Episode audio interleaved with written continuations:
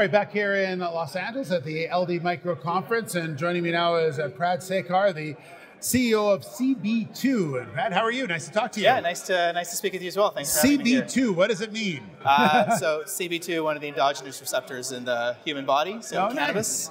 Uh, insights, so cannabis insights. is Yeah, really so- the creative way of calling it uh, It's a- cannabis insights. It's a good way to do it Yeah, for sure. So yeah. tell us a little bit about the company, what you guys do. Yeah, sure. Uh, so uh, we were founded back in 2014, uh, myself and another co-founder. Uh, CB2 Insights is a data and analytics company that specializes in collecting real-world evidence. Uh, basically, we're talking about uh, clinical evidence at the point of care um, and using that data as a way to help educate, inform, and, and sort of grow the medical side of the industry. Right. So how does it work? So you, uh, there's centers that you operate? Is that Yeah, right? exactly. So we're, we're a combination of a health services and technology platform.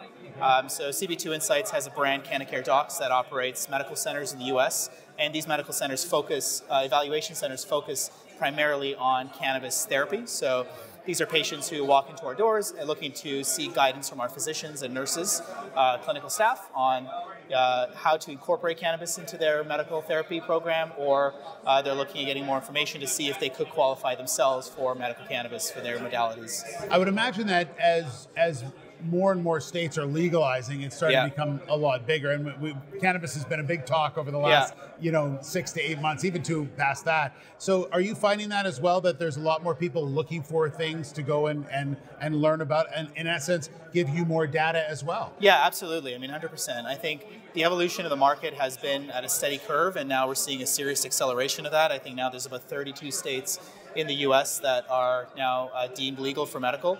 Um, and internationally as well, we're seeing more and more countries coming online with medical frameworks. Um, I think the, the nature of the fragmentation of the US market is really a growth driver for us. Part of our growth strategy is consolidation. And so, with a number of single mom and pop style clinical operations that show up in most of these states, who eventually hit a wall with you know further capital or infrastructure to scale, presents us an opportunity to really come in and consolidate this industry um, and sort of build on the largest network of evaluation centers, which leads to ultimately, at the end of the day, the largest uh, aggregation of real world evidence in the industry. So you're a you're a private company right now, but you're you're looking to go public, are you? Yeah, that's right. So we're a private company now. Uh, we're looking to do an RTO on the CSE in Canada. Um, the goal is Q1 2019. Um, and again, i- imperative for the go public is, like I said, consolidation markets are great. They're but they're highly valued on currency, and so the currency will really help us kind of drive that trajectory forward. Right. So tell us uh, tell us how the revenue model will work for you. Sure. So today the revenue model is quite simple. Uh, the clinical business operates just like any other clinic does. Patients will come in. It's the visits aren't covered through any third-party health insurance today, so they're all private pay systems. Um, and there's a set fee based on each state where patients will pay for their evaluations, for their uh, education sessions with the clinicians or the staff, Right. um, and that's on an annual recurring basis. As most patients' prescriptions uh, max out at 12 months, so they have to come back next year for a recertification. Okay. Um, so currently, the business sees about 60,000 patients a year. Um, we do about $11 million in revenue. These are Canadian figures, all based on sort of evaluation-based methodologies.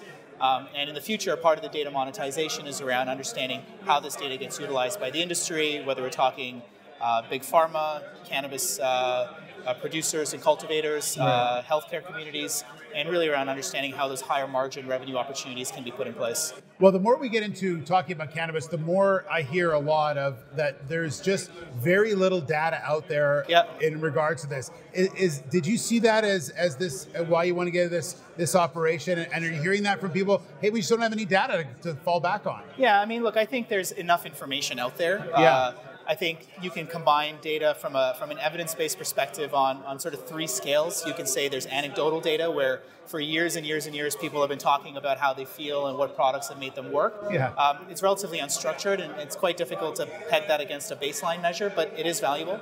Um, you've got clinical trial data, which is obviously the higher quality, but it's new and there hasn't been a whole lot of clinical trials done to that scale yet. So where we look at it is this middle phase, which is uh, real-world evidence data, which is one step up from anecdotal data, but not as perhaps as quality as a clinical trial, but allows the industry to move forward in a direction that can at least build towards that future industry that we see as a true medical market. Yeah, well, it's an interesting model, and Yeah, I wish you good you. luck with it. Great to meet you. Thanks Thank you lot. very much. Yeah. Yeah, that's uh, CB2 and the CEO, Prad Sekar, here in Los Angeles at the LD Micro Show.